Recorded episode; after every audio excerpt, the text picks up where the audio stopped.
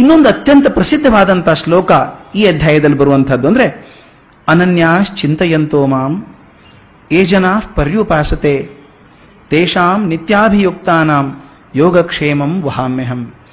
ಇದು ನನ್ನ ಪದ್ಯ ಯಾಕೆ ಆರಿಸ್ಕೊಂಡೆ ಚರ್ಚೆಗೆ ಅಂದ್ರೆ ಎರಡು ಕಾರಣಕ್ಕೆ. ಒಂದು ಅತ್ಯಂತ ಪ್ರಸಿದ್ಧವಾದ ಶ್ಲೋಕ, ಅದು ಬಿಡೋಕ್ ಮನಸ್ಸು ಬರಲಿಲ್ಲ ಅಂತ ಒಂದಾದ್ರೆ, ಇದಕ್ಕೆ ಎರಡು ಅರ್ಥ ಉಂಟು. ಒಂದು ಪಾರಮಾರ್ಥಿಕ ಅರ್ಥ ಉಂಟು. ಸುಲಭವಾದಂಥದ್ದು ಪಾರಮಾರ್ಥಿಕ ಅರ್ಥ ಅಂದ್ರೆ ಅನನ್ಯಾಶ್ಚಿಂತೆಯಂತೋಮ ಯಾರು ನನ್ನ ವಿರಹ ಇನ್ನು ಯಾರನ್ನೂ ಚಿಂತೆ ಮಾಡದೆ ಭಗವದ್ ಉಪಾಸನೆ ಮಾಡ್ತಾರೋ ಅಂಥ ನಿತ್ಯಯುಕ್ತರ ಯೋಗಕ್ಷೇಮಗಳನ್ನು ನಾನೇ ತಗೋತೇನೆ. ರೆಸ್ಪಾನ್ಸಿಬಿಲಿಟಿ ಪೂರ್ತಿ ತಗೊಂಡ್ಬಿಡ್ತೇನೆ ಅಂತ ಭಗವಂತ ಅಶ್ಯೂರೆನ್ಸ್ ಕೊಟ್ಟ. ಇದಕ್ಕಿಂತ ದೊಡ್ಡ ಅಶ್ಯೂರೆನ್ಸ್ ಬೇಕಾ? ಕೊಡ್ತೇನೆ ಅಂತ ಹೇಳಿಬಿಟ್ಟ. ಪಾರಮಾರ್ಥಿಕವಾಗಿ ಒಂದು ಸುಲಭವಾದಂತ ಇದು. ಆದರೆ ಲೌಕಿಕವಾಗಿ ಇದಕ್ಕೊಂದು ಅರ್ಥ ಇದೆ ಅಂತ. ಬಹಳ ಚೆನ್ನಾಗಿರುವಂತಹ ಮಾತಿತ್ತು ಲೌಕಿಕವಾಗಿ ಎರಡು ಇದೆ. ನಾನು ಕಾಲೇಜ್ ಮಕ್ಕಳಿಗೆ ಹೇಳ್ತಾ ಇದ್ದೆ ಇದನ್ನ. ಈ ಪದ್ಯ ಕಾಲೇಜ್ ಮಕ್ಕಳಿಗೆ ಸ್ಕೂಲ್ ಮಕ್ಕಳಿಗೆ ಅತ್ಯಂತ ಪರಿಚಯವಾಗಬೇಕಾದಂತಹ ಪದ್ಯ ಇದು. ಇದರಲ್ಲಿ ಮೂರು ಭಾಗ ಬರ್ತದೆ. ಭಗವಂತ ಹಾಗೆ ಎಲ್ಲಾರ್ದು ಜವಾಬ್ದಾರಿ ತಗೋತೀನಿ ಅಂತ ಹೇಳಿಲ್ಲ ಅವನು. ಪ್ರಪಂಚ ಯಾರ್ದಾರು ಎಲ್ಲಾರ್ದು ಜವಾಬ್ದಾರಿ ತಗೋತೀನಿ, ಯೋಗಕ್ಷೇಮಂ, ವಹಾಮ್ಯಂ ಅಂತ ಹೇಳಿಲ್ಲ ಅವನು. ಅವನು ಹೇಳಿದ್ ಯಾರ್ದು? ಅನನ್ಯಾಶ್ ಚಿಂತೆಯಂತೋಮ ಏ ಜನ ಪರ್ಯುಪಾಸತೆ ಅಂಥವರು. ಒಂದು ನಿತ್ಯಾಭಿಯುಕ್ತಾನಮಾಗಿರ್ಬೇಕು ಅವರು ಅಂದ್ರೆ ಯಾರು ಬೇರೆ ಏನನ್ನೂ ಚಿಂತಿಸದೆ ಭಗವದ್ ಉಪಾಸನೆ ಮಾಡ್ತಾರೋ ಅಂಥ ನಿತ್ಯಯುಕ್ತರ ಮಾತ್ರ ಜವಾಬ್ದಾರಿ ತಗೋತೇನೆ ಅಂತ. ಅಂದ್ರೆ ಮೂರಿದೆ ಇದರೊಳಗೆ. ನನ್ನ ಮಕ್ಕಳಿಗೆ ಹೇಳ್ತೇನೆ. ಮಕ್ಕಳಿಗೆ ಕೇಳಿಸ್ಬೇಕಿದೆನ ಅಷ್ಟು ಅದ್ಭುತವಾದಂಥ ಶ್ಲೋಕ ಇದು. ಮೂರು ಏನಪ್ಪ ಇದರೊಳಗಿರೋದು? ಒಂದು ಅನನ್ಯ. ಅಂದ್ರೆ ಬೇರೆ ಗುರಿ ಇಲ್ಲದಂತೆ. ಅರ್ಜುನ ಹೇಳಿದ್ನಲ್ಲ, ದ್ರೋಣಾಚಾರಿ ನಿನ್ನ ಪಕ್ಷಿ ಕಾಣುತ್ತಾ ಅಂತ ಕೇಳಿದ್ರೆ, ಉಳಿದವ್ರ ಪಕ್ಷಿ ಅಷ್ಟೇ ಅಲ್ಲ, ಪಕ್ಕದಲ್ಲಿ ನಿಂತವರು ಕೂಡ ಹೇಳಿದ್ರು, ಅವರು ಕಾಣಿಸ್ತಾರೆ ಅಂತ. ಅರ್ಜುನ ಮಾತ್ರ ಹೇಳಿದ, ಪಕ್ಷಿ ಕಾಣಿಸ್ತಾ ಇಲ್ಲ, ಪಕ್ಷಿ ತಲೆ ಮಾತ್ರ ಕಾಣಿಸುತ್ತೆ ನನಗೆ. ಅಲ್ಲಿಗೆ ಬಾಣ ಹೊಡಿಬೇಕಲ್ಲ. ಅದು ಏಕಾಗ್ರತೆ, ಅನನ್ಯವಾದಂಥ ಏಕಾಗ್ರತೆ. ಅಂಥ ಏಕಾಗ್ರತೆ ಇರಬೇಕು ಭಗವಂತನ ಮೇಲೆ. ಎರಡನೇದು ಚಿಂತೆಯಂತಹ ಕೇಂದ್ರೀಕೃತವಾಗಿರಬೇಕು, ಅದು ಅನನ್ಯವಾದಂತಹ ಚಿಂತೆ. ಮೂರನೇದ್ದು ನಿತ್ಯಾಭಿಯುಕ್ತನಾಗಿರಬೇಕು, ಅಂದ್ರೆ ಯೋಗದ ಭಾವನೆಯಲ್ಲಿ ಇರಬೇಕು ಅಂತ. ಇದು ಬಹಳ ಮುಖ್ಯ. ಯೋಗದ ಭಾವನೆಗೆ ಒಂದು ಬೇರೆ ಅರ್ಥ ಕೊಡ್ತಾರೆ ಇಲ್ಲಿ. ಯೋಗದ ಭಾವನೆಯಲ್ಲಿ ಇರೋದಂದ್ರೆ ಏನು? ಯಾರು ನಿತ್ಯವೂ ಯೋಗದ ಭಾವನೆಯಲ್ಲಿ ಇರ್ತಾರೆ ಅಂದ್ರೆ ಯೋಗಕ್ಕೆ ಇನ್ನೊಂದು ಅರ್ಥ ಉಂಟು ನಮ್ಗೆ ಓದಿದೀವಿ ಹಿಂದಕ್ಕೆ. ಯೋಗ ಕರ್ಮಸು ಕೌಶಲಂ ಅಂತ. ಕೆಲಸ ಮಾಡುವಂತಹ ಬಗೆ. ಎಷ್ಟು ಚೆನ್ನಾಗಿ ಕೆಲಸ ಮಾಡ್ತಿರೋ ಅದು ಯೋಗ ಅಂತ. ಚೆನ್ನಾಗಿ ಕೆಲಸ ಮಾಡ್ತಿದ್ರೆ ನಿಮ್ಗೆ ಯೋಗ ಸಾಧಿಸಿದೆ ಅಂತ. ಅದು ಭಾಗ ತಗೊಂಡು ನಿತ್ಯವೂ ಯೋಗದಲ್ಲಿರುವಂತಹ ಮನುಷ್ಯ ಇರಬೇಕು. ಪರ್ಯುಪಾಸತೆ, ಸಂಪೂರ್ಣವಾದ ಮನಸ್ಸಿಂದ ಉಪಾಸನೆ ಮಾಡುವಂತಹದ್ದಿರಬೇಕು ನೋಡಿ, ಯಾವುದೇ ಯಶಸ್ಸಿನ ಹಿಂದೆ, ಯಾವುದೇ ಯಶಸ್ಸು ತಗೊಳ್ಳಿ. ಜೀವನದಲ್ಲಾಗಲಿ, ಓದಿನಲ್ಲಾಗಲಿ, ನಮ್ಮ ಉದ್ಯೋಗದಲ್ಲಾಗಲಿ, ಕೊನೆಗೆ ಪಾರಮಾರ್ಥಿಕವಾಗಲಿ, ಈ ಮೂರಿದ್ರೆ ಯಶಸ್ಸು ಖಂಡಿತವಾಗಿ ಆಗ್ತದೆ ಅಂತ ಭಗವಂತ ಅಶ್ಯೂರೆನ್ಸ್ ಕೊಡೋದು. ಮೂರು ಯಾವುದು? ಒಂದು ಏಕನಿಷ್ಠೆಯ ಸಂಕಲ್ಪ. ಅನನ್ಯಾಶ್ಚಿಂತೆಯಂತೋಮ ಏಕನಿಷ್ಠೆಯ ಚಿಂತೆ, ಸಂಕಲ್ಪ ಇರಬೇಕು. ಅದಕ್ಕೆ ನಿಶ್ಚಯ ಅಂತ ಕರೀತಾರೆ. ಮೊದಲು ಮನಸ್ಸಲ್ಲಿ ನಿಶ್ಚಯ ಮಾಡ್ಕೋಬೇಕು. ಎರಡನೇದು, ಬರೀ ನಿಶ್ಚಯ ಮಾಡ್ಕೊಂಡ್ರೆ ಆಗೋದಿಲ್ಲ ಹಿಂದಿನ ಅಧ್ಯಾಯದಲ್ಲಿ ನೋಡಿದ್ವಿ ನಾವು. ಅದನ್ನು ಪ್ರಯತ್ನ ಮಾಡಬೇಕಾಗ್ತದೆ. ಅದು ಹೇಳಿದಲ್ಲ ನಿಶ್ಚಯ ಮಾಡ್ಕೊಂಡು ನಾಳೆ ಕೆಲಸ ಮಾಡಲೇಬೇಕು ಅಂತ ಅನ್ಕೊಂಡು ಮರುದಿವಸ ಆಗೋದಿಲ್ಲ ಕೆಲಸ ಅದು. ಯಾಕಂದ್ರೆ ನಿಶ್ಚಯನೂ ಗಟ್ಟಿ ಆಯಿತು, ಪ್ರಯತ್ನ ಆಗಲಿಲ್ಲ. ಇಲ್ಲಿ ಸಂಪೂರ್ಣ ಮನಸ್ಸಿನ ಉಪಾಸನೆ ಅಂದ್ರೆ ಪ್ರಯತ್ನ ಮಾಡುವಂತಹದ್ದಿರಬೇಕು ಒಂದು ನಿಶ್ಚಯ, ಎರಡನೇದ್ದು ಪ್ರಯತ್ನ, ಮೂರನೇದ್ದು ಯೋಗ ಭಾವನೆ. ಯೋಗ ಭಾವನೆ ಅಂದ್ರೆ ಸಂಯಮ. ಸಂಯಮ ಕಳ್ಕೊಳ್ಳೋಂಗಿಲ್ಲ. ನಾನು ಯಾವುದೇ ಕೆಲಸ ಮಾಡ್ತಿದ್ದಾಗ, ನಾವು ನೋಡಿದೀವಿ ಎಷ್ಟೋ ಸಲ, ಒಂದು ಸಣ್ಣ ಘಟನೆಯಿಂದ, ಕೋಪದಿಂದ, ತಾಪದಿಂದ ಕರಿಯರ್ ಹಾಳು ಮಾಡ್ಕೊಂಡವರಿದ್ದಾರೆ ಎಷ್ಟೋ ಜನ. ಒಂದು ಕ್ಷಣ ತಪ್ಪಿದ್ದಕ್ಕೆ. ಒಂದು ಕ್ಷಣ ತಪ್ಪಿದ್ರೆ ಬಹಳ ಕಷ್ಟ ಆಗುತ್ತೆ ಜೀವನದ ಆ ಸಂಯಮ ಬೆಳೆಸ್ಕೋಬೇಕು ಅಂತ. ಈ ಮೂರು ಯಾರು ಇಟ್ಕೊಂಡಿದ್ದಾರೋ ವಿದ್ಯಾರ್ಥಿಗಳಾಗ್ಲಿ, ಸಂಕಲ್ಪ, ಚೆನ್ನಾಗಿ ಓದ್ತೇನೆ ಅಂತ, ಅಥವಾ ನನ್ನ ಕೆಲಸದಲ್ಲಿ ಪ್ರಾಮಾಣಿಕವಾಗಿ ಕೆಲಸ ಮಾಡ್ತೇನೆ ಅಂತ ಸಂಕಲ್ಪ ಮಾಡಿಕೊಂಡು, ಮಾಡೋದಷ್ಟೇ ಅಲ್ಲ ಮರುದಿವಸ ಪ್ರಯತ್ನವನ್ನು ಮಾಡಿ, ಅದರ ಜೊತೆಗೆ ಸಂಯಮವನ್ನು ಇಟ್ಟುಕೊಂಡು, ಈ ಮೂರು ಮಾಡೋದಾದ್ರೆ ಅವ್ರು ಮಾಡಿದ ಕೆಲಸ ಖಾತ್ರಿ. ಶಂಕರ ಭಗವತ್ಪಾದರು ಯೋಗಕ್ಷೇಮಕ್ಕೊಂದು ಅದ್ಭುತವಾದ ಅರ್ಥ ಕೊಡ್ತಾರೆ. ಯೋಗಕ್ಷೇಮಂ ವಹಾಮ್ಯಂ ಅಂತ ಹೇಳ್ತೀವಲ್ಲ ನಾವು. ಆ ಯೋಗ ಮತ್ತು ಕ್ಷೇಮ ಅಂದ್ರೆ ಏನು ಅಂತ. ಯೋಗಕ್ಷೇಮ ಹೇಗಿದೆ ರೀ ನಿಮ್ದು? ನಿಮ್ ಯೋಗಕ್ಷೇಮ ಚೆನ್ನಾಗಿದೆಯಾ ಅಂತ ಕೇಳ್ತೇವೆ ನಾವು. ಅದರ ಅರ್ಥ ಎಷ್ಟು ಚೆನ್ನಾಗಿದೆ ಅಂದ್ರೆ, ಯೋಗ ಅಂತಂದ್ರೆ ಯಾವುದು ನಮ್ಮ ಕಡೆ ಇಲ್ವೋ ಅದನ್ನು ಪಡಿಬೇಕು ಅಂತ ಆಸೆ ಇದೆಯಲ್ಲ, ಅದು ಯೋಗ. ನಮ್ಮ ಕಡೆಗೆ ಇಲ್ಲದನ್ನ ಪಡೆಯುವ ಆಸೆ ಇದೆಯಲ್ಲ ನನ್ನ ಕಡೆ ಒಂದಿಲ್ಲ, ಮನೆ ಇಲ್ಲ ನನಗೆ, ಒಂದು ಮನೆ ಕೊಂಡ್ಕೋಬೇಕು. ಒಂದು ತೋಟ ಇಲ್ಲ, ತೋಟ ಕೊಂಡ್ಕೋಬೇಕು. ಒಂದು ಕಾರ್ ಕೊಂಡ್ಕೋಬೇಕು. ಏನೇನು ಇಲ್ವೋ ಅದು ಕೊಂಡ್ಕೋಬೇಕು ಅಂತ ಆಸೆ ಇದೆಯಲ್ಲ ಅದೆಲ್ಲವೂ ಯೋಗ. ಕ್ಷೇಮ ಇಲ್ಲದನ್ನು ಪಡೆಯೋದು ಯೋಗ ಆದರೆ ಕ್ಷೇಮ ಅಂದ್ರೇನು? ಪಡೆದದ್ದನ್ನು ಉಳಿಸ್ಕೊಳ್ಳೋದು ಅಂತ. ನೋಡಿ ಎಷ್ಟು ಚೆನ್ನಾಗಿದೆ. ಕ್ಷೇಮವಾಗಿದ್ದೀರಾ ನೀವು? ಒಂದೆಲ್ಲ ಉಳಿಸ್ಕೊಂಡಿದ್ದೀರಾ? ಎಲ್ಲ ಸೇರಿ. ನಿಮ್ಮ ಹಣ, ಕಾಸು, ಮರ್ಯಾದೆ ಎಲ್ಲ ಸೇರಿ. ಉಳಿಸ್ಕೊಂಡಿದ್ದೀರಾ? ಅಂತ ಕೇಳಿದ ಹಾಗೆ. ಅಂದ್ರೆ ಯೋಗ ಅಂದ್ರೆ ಇಲ್ಲದನ್ನ ಪಡೆಯೋದು ಅಂತಾದ್ರೆ ಕ್ಷೇಮ ಅಂದ್ರೆ ಪಡೆದದ್ದನ್ನು ಉಳಿಸ್ಕೊಳ್ಳೋದು. ನಿಜ ಗಮನಿಸಿ ನೋಡಿ, ಜೀವನದಲ್ಲಿ ಎರಡೇ ಅಲ್ವಾ ತೊಂದರೆ ಕೊಡೋದು ನಮಗೆ? ಆಸೆ ಅಂದ್ರೆ ಏನು ಹೇಳಿ? ಏಲ್ ಇಲ್ಲದನ್ನು ತಗೊಳ್ಬೇಕು ಅಂತ ಆಸೆ ಆದ್ರೆ ನಮ್ಮ ಆಕಾಂಕ್ಷೆ ಏನು ಪಡೆದದ್ದನ್ನು ಉಳಿಸ್ಕೋಬೇಕು ಅಂತ. ಇವೆರಡಕ್ಕೋಸ್ಕರನೇ ನಮ್ಮ ಜಗಳ, ಲಾಭ, ನಷ್ಟ, ಜಯ, ಲಾಭ, ನಷ್ಟ ಎಲ್ಲ ಆಗೋದು ಇದರಿಂದಾನೆ ಮನಸ್ಸಿಗೆ ಕ್ಷೋಭೆ ಆಗೋದು ಇದರಿಂದಾನೆ. ಪಡಿಬೇಕು ಅಂತ ಆಸೆ ಸಿಗದೆ ಹೋದರೆ ಕೋಪ. ಮುಂದೆ ತೊಂದರೆ. ಈ ಪಡಿಬೇಕು ಅಂತ ಆಸೆ ಯೋಗ ಆದ್ರೆ ಪಡೆದದ್ದನ್ನು ಉಳಿಸ್ಕೊಳ್ಬೇಕು ಅನ್ನೋಂಥದ್ದು ಕ್ಷೇಮ. ಭಗವಂತ ಹೇಳ್ತಾನೆ, ಈ ಮೂರು ಗುಣ ಇದ್ದಂಥವ್ರು ಇದ್ದಾರಲ್ಲ ಮನಸ್ಸಲ್ಲಿ ನಿಶ್ಚಯ ಮಾಡಿಕೊಂಡವರು, ಪ್ರಯತ್ನ ಮಾಡುವಂಥವರು, ಸಂಯಮಿಗಳಾಗಿದ್ದವರು, ಈ ಮೂರು ಜನದ ಯೋಗಕ್ಷೇಮವನ್ನು ನಾನು ನೋಡ್ಕೋತೇನೆ ಅಂದ್ರೆ ಅವ್ರಿಗೆ ಏನ್ ಬೇಕೋ ಅದನ್ನು ಕೊಡ್ತೇನೆ, ಕೊಟ್ಟದ್ದನ್ನು ಉಳಿಸ್ತೇನೆ ಅಂತ. ಎಷ್ಟು ಅದ್ಭುತವಾದ ಮಾತಿದೆ ಇದು. ಅನನ್ಯಾಶ್ ಚಿಂತೆಯಂತೋ ಮಾಂ, ಏ ಜನ ಪರ್ಯುಪಾಸತೆ, ತೇಷಾಂ ನಿತ್ಯಾಭಿಯುಕ್ತಾನಾಂ ಯೋಗಕ್ಷೇಮಂ ವಹಾಮ್ಯಹಂ. ಆ ಯೋಗಕ್ಷೇಮ ಒಂದೇ ಪದ ಮಾಡಿದೀವಿ ನಾವು, ಅದರಲ್ಲಿ ಎರಡಿದೆ. ಪಡ್ಕೊಳ್ಳೋದು, ಪಡೆದದ್ದನ್ನು ಉಳಿಸ್ಕೊಳ್ಳೋದು ಅಂತ. ಅದಕ್ಕೆ ನಿತ್ಯ ಜೀವನದಲ್ಲಿ ನಾವು ಬಯಸೋದಿದೆ ಆದ್ದರಿಂದ ಈ ಮೇಲಿನ ಮೂರು ಗುಣಗಳನ್ನು ಇಟ್ಟುಕೊಂಡ್ರೆ ನಮ್ಮ ಯೋಗ ಮತ್ತು ನಮ್ಮ ಕ್ಷೇಮ ಭಗವಂತನ ಜವಾಬ್ದಾರಿ ಆಗ್ತದೆ ಅಂತ ಈ ಮಾತನ್ನು ಹೇಳ್ತಾನೆ. ಎಷ್ಟೋ ಸಲ ಮಹಾತ್ಮರ ಜೀವನದಲ್ಲಿ ಇದು ನಂಬಿಕೆಗೆ ಬಂದಿದೆ. ಅನ್ಕೊಳ್ಳೋದಷ್ಟೇ ಅಲ್ಲ. ಪೂರ್ತಿ ಸರೆಂಡರ್ ಆದರೆ ಯೋಗಕ್ಷೇಮವನ್ನು ಭಗವಂತ ತಗೊಂಡಿದ್ದಾನೆ. ವಿವೇಕಾನಂದರು ಒಂದು ಕಡೆ ದಾಖಲೆ ಮಾಡಿದ್ದಾರೆ. ತಮ್ಮ ಶಿಷ್ಯರಿಗೆ ಒಂದು ಕಥೆ ಹೇಳಿದ್ದಾರೆ. ತಮ್ಗೆ ಆದದ ಘಟನೆ ಹೇಳಿದ್ದಾರೆ ಅವರು. ಬಹಳ ಚೆನ್ನಾಗಿರೋ ಘಟನೆ ಅದು. ಅವರು ಶ್ರೀರಾಮಕೃಷ್ಣರ ನಿರ್ವಾಣದ ನಂತರ ಬಿಡಿ ಸನ್ಯಾಸಿಯಾಗಿ ಊರೆಲ್ಲ ಸುತ್ತಾ ಇದ್ರು ಭಾರತನೆಲ್ಲ ಸುತ್ತಾ ಇದ್ರು. ಅವ್ರಿಗೊಂದು ಹೆಸರು ಕೂಡ ಇರಲಿಲ್ಲ ಸ್ಪಷ್ಟವಾಗಿ, ವಿವಿಶಾನಂದ, ವಿವೇಕಾನಂದ ಅಂತೆಲ್ಲ ಕರ್ಕೊಳ್ಳೋರು. ಬಿಡಿ ಸನ್ಯಾಸಿ ಓಡಾಡ್ತಾ ಇದ್ರು. ಇಪ್ಪತ್ತೊಂಬತ್ತು ವರ್ಷ. ಓಡಾಡ್ತಿರ್ಬೇಕಾದ್ರೆ ಒಂದ್ಸಲ ಯಾರೋ ಒಬ್ಬರು ಶಿಷ್ಯರು ಪಾಪ ಟಿಕೆಟ್ ಕೊಟ್ರು. ಮುಂದೆ ಎಲ್ಲ ಹೋಗ್ಬೇಕು ಅಂತ ವಿವೇಕಾನಂದರು ಕೇಳಿದ್ರು. ಆಯ್ತು, ಟಿಕೆಟ್ ತಕ್ಕೊಡ್ತೇನೆ ಅಂತ ಹೇಳಿ ಫಸ್ಟ್ ಕ್ಲಾಸ್ ಟಿಕೆಟ್ ತೆಗೆಸಿ ಟ್ರೈನಲ್ಲಿ ಕೂಡಿಸಿದ್ದಾರೆ ಅವರು. ಟಿಕೆಟ್ ಕೊಟ್ಟವರು ಜೇಬಸ ದುಡ್ಡಿದೆಯಾ ಸ್ವಾಮಿ? ದಾರಿಲಿ ಏನಾದರೂ ಖರ್ಚಿಗೆ ಅಂತ ಕೇಳಲಿಲ್ವೋ ಏನೋ? ಅಥವಾ ಇವರು ಕೇಳಲಿಲ್ಲ. ಇವರು ಜೇಬಲ್ಲಿ ಒಂದು ಪೈಸಾ ಇಲ್ಲ. ರಾಜಸ್ಥಾನದಲ್ಲಿ ಬೇಸಿಗೆಯಲ್ಲಿ ಹೋಗ್ತಿರ್ಬೇಕಾದ್ರೆ ಕುದೀತಾ ಇತ್ತಂತೆ. ನೀರಡಿಕೆ ಆಗಿದೆ, ಹಸಿವೆ ಕಂಗಾಲಾಗಿ ಹೋಗಿದ್ದಾರೆ ಟ್ರೈನಲ್ಲಿ. ಫಸ್ಟ್ ಕ್ಲಾಸ್ ಟ್ರೈನಲ್ಲಿ ಕೂತದ್ದು ಫಸ್ಟ್ ಕ್ಲಾಸ್ ಕಂಪಾರ್ಟ್ಮೆಂಟ್ ಅಲ್ಲಿ ಸುತ್ತಲೂ ಒಂದಿಷ್ಟು ಜನ ಶ್ರೀಮಂತರು ಕೂತಿದ್ದಾರೆ. ಇವರು ಸನ್ಯಾಸಿ, ಕೊಳಕಾಗಿದೆ, ಬಟ್ಟೆ ಎಲ್ಲ ಮುದ್ದೆ ಮುದ್ರಾಗಿ ಹೋಗಿದೆ. ಊಟಕ್ಕೆ ಚಿಂತೆ ಇನ್ನು ಎಲ್ಲಿ ನಿಂತ್ಕೊಳ್ಳೋದು? ಒಂದೂವರೆಗೆಲ್ಲ ನಿಂತ್ಕೊಳ್ಳುತ್ತೆ ಟ್ರೈನು. ಊಟ ಯಾರು ಕೊಡ್ತಾರೆ ನನಗೆ ಅಂತ ಕಂಗಾಲಾಗಿ ಕೂತಿದ್ದಾರೆ. ಟ್ರೈನ್ ನಿಂತ ತಕ್ಷಣ ಇವ್ರು ಕೆಳಗೆ ಇಳಿದ್ರಂತೆ. ಆ ಶ್ರೀಮಂತನಿಗೆ ಗೊತ್ತಾಯ್ತು ಇವ್ರ ಹತ್ರ ಏನೂ ಇಲ್ಲ, ದುಡ್ಡಿಲ್ಲ ಅಂತ. ಅದು ಹೇಳಿದಂತೆ ನಿಮಗೆ ಗಳಿಸೋ ಶಕ್ತಿ ಇಲ್ಲ. ನಿಮ್ಮ ಹತ್ರ ದುಡ್ಡಿಲ್ಲ. ಯಾಕ್ರಿ ಬಂದ್ರಿ ಫಸ್ಟ್ ಕ್ಲಾಸ್ ಅಲ್ಲಿ? ಅಂತ ಬೇರೆ ಕೊಂಕ ಮೇಲೆ ಮಾತಾಡ್ದ. ಇವ್ರು ಆ ಕಡೆ ಮಾತು ಕೊಡದೇನೆ ಮೊದಲೇ ಪಜಿತಿಯಾಗಿ ಹೋಗಿದ್ದಾರೆ, ಸುಸ್ತಾಗಿದ್ದಾರೆ. ಊಟ ಹೇಗಪ್ಪ ಸಿಕ್ಕಿತ್ತು ಅಂತ ಒದ್ದಾಡಿಕೊಂಡು, ಏನಾದ್ರೂ ಆಗಲಿ, ಕೊನೆಗೆ ನಲ್ಲಿ ನೀರು ಇರುತ್ತಲ್ಲ, ಸೊ ನೀರಾದ್ರೂ ಕುಡಿಯೋಣ ಅಂತ ಹೇಳಿ ಅಲ್ಲಿ ಬಂದು ಒಂದು ಮರದ ಕೆಳಗೆ ಕೂತ್ಕೊಂಡ್ರಂತೆ. ನಲ್ಲಿ ಸ್ವಲ್ಪ ನೀರಿರಲಿಲ್ಲ ತುಂಬಾ ಜನ ನಿಂತಿದ್ರು. ಈ ಬಂದು ಮರದ ಕೆಳಗೆ ಕೂತ್ಕೊಂಡ್ರಂತೆ ಹುಲ್ಲಿನ ಮೇಲೆ. ಕೂತ್ಕೊಂಡು ನೀನು ಏನು ಮಾಡೋದು ಗೊತ್ತಿಲ್ಲ ಅವ್ರಿಗೆ. ಏನ್ ಮಾಡ್ಬೇಕು ತೋಚ್ತಾ ಇಲ್ಲ. ಯಾರು ಊರಲ್ಲಿ ಪರಿಚಯದವರು ಇಲ್ಲ. ಆ ಹೊತ್ತಿಗೆ ಏನಾಯ್ತು ಅಂತ ಬರೀತಾರೆ. ಒಬ್ಬ ಮನುಷ್ಯ ಓಡ್ಕೊಂಡು ಬಂದಂತೆ. ಸ್ವಾಮೀಜಿ ಸ್ವಾಮೀಜಿ, ನಾನು ನಿಮಗೆ ಊಟ ತಂದಿದ್ದೆ ನೀರು ತಂದಿದ್ದೇನೆ, ಚಿಂತೆ ಮಾಡಬೇಡಿ ಅಂತ. ಇವ್ರಂದ್ರಂತೆ ನಾನು ಹೇಳಿಲ್ಲಪ್ಪ, ಯಾರು ಹೇಳಿದ್ರೆ ಗೊತ್ತಿಲ್ಲ, ತಪ್ಪು ತಿಳ್ಕೊಂಡಿದ್ಯಾ ಅನ್ಸುತ್ತೆ. ಯಾರನ್ನೋ ಕೇಳಕ್ಕೂ ನನ್ನ ಕಡೆ ಬಂದಿದ್ಯಾ ನೀನು ಅಂದ್ರಂತೆ. ಇಲ್ಲ ಇಲ್ಲ, ನಿಮಗೋಸ್ಕರನೇ ಬಂದದ್ದು ನಾನು ಅಂತ ಹೇಳಿದಂತೆ ನಾನು ಇಲ್ಲಿ ಬರ್ತೀನಿ ನಿನಗೆ ಹೆಂಗ್ ಗೊತ್ತಾಯ್ತು ಅಂತ ಕೇಳಿದ್ರಂತೆ. ಆತ ಹೇಳಿದಂತೆ ನಾನು ರಾಮ ಭಕ್ತ ಅಷ್ಟು ವರ್ಷದ ರಾಮ ಪೂಜೆ ಮಾಡ್ಕೊಂಡ್ ಬಂದಿದ್ದೀನಿ ನಾನು. ಇವತ್ತು ಬೆಳಗ್ಗೆ ನನಗೆ, ಬೆಳಗ್ಗೆ ಏಳೋ ಮುಂದೆ, ಬೆಳಗ್ಗೆ ಶುಭದಲ್ಲಿ ಬೆಳಗ್ಗೆ ಐದೂವರೆ, ಆರು ಗಂಟೆ ಹೊತ್ತಿಗೆ ನನ್ನ ಕನಸಾಯ್ತು. ಕನಸಲ್ಲಿ ಭಗವಂತ ಹೇಳಿದ ನನ್ನ ಭಕ್ತ ಅವ್ ಬರ್ತಾನೆ, ಅವನ್ ತೊಂದರೆಯಲ್ಲಿದ್ದಾನೆ, ಅವನ್ ಸಹಾಯ ಮಾಡು ಅಂತ ಹೇಳ್ದ. ಯಾರವರು ಅಂತ ಕೇಳಿದೆ. ಒಬ್ಬ ಸನ್ಯಾಸಿ ಬರ್ತಾನೆ, ಅವ್ನು ಊಟ ತಗೊಂಡು ಹೋಗು. ಹಸ್ತಿದಾನ ಅವನು. ಚೆನ್ನಾಗಿ ಊಟ ಮಾಡ್ಕೊಂಡು ಹೋಗು ಅಂತ ಹೇಳಿ, ನಾನು ಸಿಹಿ ತಿಂಡಿ ಮಾಡೋ ಅಂಗಡಿ ವ್ಯಾಪಾರಿ ನಾನು, ಮಾಲೀಕ, ಅಂಗಡಿ ಮಾಲೀಕ ನಾನು. ನಾನೇನ್ ಮಾಡಿದ್ದೇನೆ ಗೊತ್ತಾ? ನಮ್ಮಲ್ಲಿ ಶ್ರೇಷ್ಠವಾಗಿರುವಂತಹ ಸಿಹಿ ತಿಂಡಿ ಆರಿಸ್ಕೊಂಡಿದ್ದೇನೆ ಮತ್ತೆ ನೀವು ಪ್ರಿಯವಾದಂತಹ ಕೆಲವು ಪೂರಿ ಪಲ್ಯ ಮಾಡ್ಕೊಂಡ್ ಬಂದಿದ್ದೇನೆ. ಇಷ್ಟವಾಗಿರುವಂತಹದ್ದು. ಒಳ್ಳೆ ಅಡಿಗೆ ಮಾಡಿಸ್ಕೊಂಡು ನೀರು ತುಂಬ್ಕೊಂಡ್ ಬಂದಿದ್ದೇನೆ. ಪ್ಲಾಟ್ಫಾರ್ಮ್ ನೀರು ಕುಡಿಬೇಡಿ. ಅಂತ ಹೇಳಿ ಬಂದೆ, ಮುಂದೆ ಕೂತು ಊಟ ಮಾಡಿ ಅಂತ ತಟ್ಟೆ ಇಟ್ನಂತೆ, ಎಲೆ ಹಾಕಿ. ವಿವೇಕಾನಂದರು ಏನ್ ಹೇಳಬೇಕು ಅಂತ ತೋಚಲು ಅಳೋಕ್ ಶುರು ಮಾಡಿದ್ರು, ಕೈ ಹಿಡ್ಕೊಂಡು. ನೋಡಪ್ಪ, ನನಗೆ ಊಟ ಖಾತ್ರಿ ಗೊತ್ತಿರಲಿಲ್ಲ, ಸಿಗೋದಿಲ್ಲ ಅಂತೇಳಿ ನಿನ್ ಹೇಗೆ ಗೊತ್ತಾಯ್ತು ಅಂತ ಅವನ ನನಗೆ ಯಾಕೆ ಗೊತ್ತಾಗಬೇಕು ಸ್ವಾಮಿ? ರಾಮನಿಗೆ ಗೊತ್ತಾಯ್ತಲ್ಲ. ನೋಡಿ, ಎಷ್ಟು ಚೆನ್ನಾಗಿ ಹೇಳ್ತಾನ ಅವನು. ನನಗೆ ಯಾಕೆ ಗೊತ್ತಾಗಬೇಕು? ರಾಮನಿಗೆ ಗೊತ್ತಾಯ್ತಲ್ಲ. ಅವ್ನು ಹೇಳ್ದ ನನಗೆ ನನ್ನ ಭಕ್ತರು ಬರ್ತಾರೆ, ಕೊಡು ಅಂತ ಹೇಳಿ. ಅವ್ನು ಹೇಳ್ದ, ಬರ್ತಾರೆ, ಕೂತಿರ್ತಾರೆ, ಹೋಗು ಅಂತ ನಿಮ್ಮನೆ ಚಿತ್ರ ಕಣ್ಮುಂದೆ ಬಂದದ್ದು ನನಗೆ. ನೋಡಿ, ಯಾವ ರಾಜಸ್ಥಾನದ ಯಾವ ಟ್ರೈನು ಯಾವ ಪ್ಲಾಟ್ಫಾರ್ಮು ಎಲ್ಲಿ ಕೂತ್ ಸನ್ಯಾಸಿ, ಯಾರೋ ಊಟ ತಂದು ಕೊಡ್ಬೇಕಂದ್ರೆ ಹೇಳ್ತಾರೆ, ತಮ್ಮ ಶಿಷ್ಯರಿಗೆ ಹೇಳ್ಬೇಕಾದ್ರೆ ಹೇಳ್ತಾರೆ, ಯೋಗಕ್ಷೇಮಂ ವಹಾಮ್ಯಹಂ ಅಂತ ಅನ್ನೋ ಕಲ್ಪನೆ ಬಂದದ್ದು ನನಗೆ ಆವಾಗ ಅಂತ.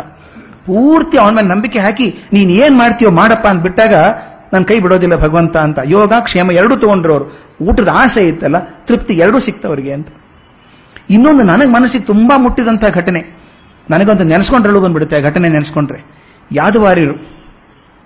ಯಾದವಾರ್ಯರು ಮಹಾನ್ ಜ್ಞಾನಿಗಳು. ತತ್ವವೇತರು. ಅವರು ಎಷ್ಟು ಬಡತನ ಇದ್ರು ಕೂಡ ಶಿಷ್ಯ ಸಮೂಹನ ಸಾಕೊಂಡಿದ್ರು ಸಣ್ಣ ಸಣ್ಣ ಮಕ್ಕಳೆಲ್ಲ ಬರೋರು ಅವ್ರಿಗೆಲ್ಲ ವೇದ ಪಾಠ ಹೇಳಿ, ತತ್ವೋಪದೇಶ ಮಾಡಿ, ಮನೆಯಲ್ಲಿ ಯಾವಾಗಲೂ ಒಂದು ಹತ್ತೈದನೇ ಜನ ಶಿಷ್ಯರಿರೋರು ಮನೆಯಲ್ಲಿ. ಇವ್ರ ಮಕ್ಕಳು ಮನೇಲಿ ಹೆಂಡತಿ. ಯಾವಾಗಲೂ ನಿತ್ಯ ಬಡತನ ಇವರಿಗೆ, ನಿತ್ಯ ಬಡತನ. ಆದರೆ ಭಗವಂತನ ಕೃಪೆ ಯಾವಾಗ ಯಾವಾಗ ಏನೋ ಬರೋದು, ಹೇಗೋ ನಡೆದು ಹೋಗೋ ಜೀವನ. ಅಂದ್ರೆ ಇಷ್ಟಕ್ಕಷ್ಟೇ ನಾಳೆ ಗ್ಯಾರಂಟಿ ಇಲ್ಲ.